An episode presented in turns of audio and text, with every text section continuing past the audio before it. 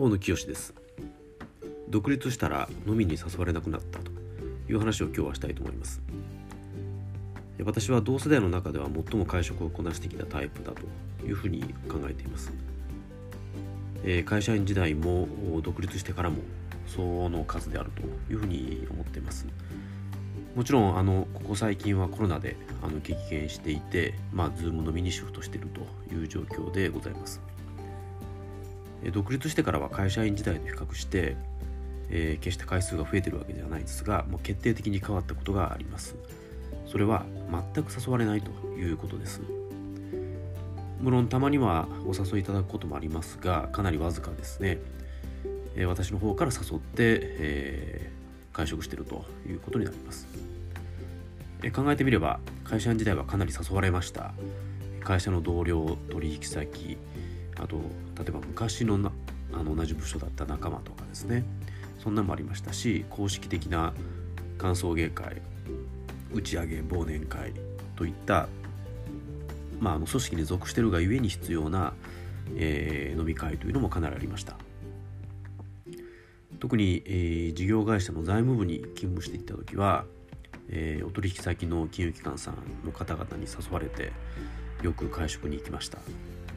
えー、誘われなくなったにもかかわらず、えー、回数がさほど減ってないのはこれ自分から誘ってるからですね、えー、自分から誘って必ず自分が店の予約をすると。で、えまあ、結構いい店を予約するようにしています。で店にはあのちゃんと前にはかなり前には到着して準備をするということですね。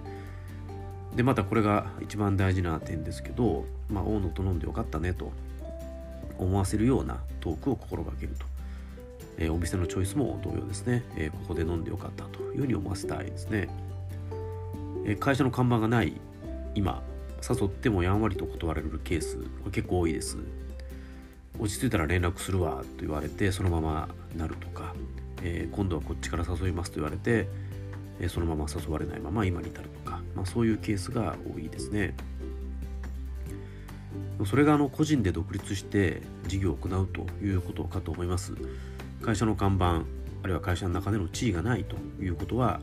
こういうことなんだろうねというふうに痛感します。おかげさまで順調に楽しくビジネス展開できているので決して後悔してるわけではありませんし、えー、釣れなくなった方々を恨んでるわけではありません、まあ、そういうもんだと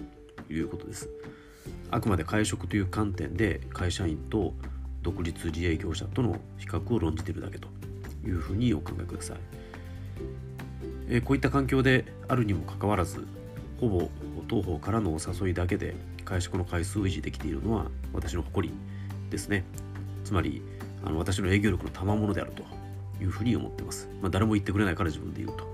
いうことですが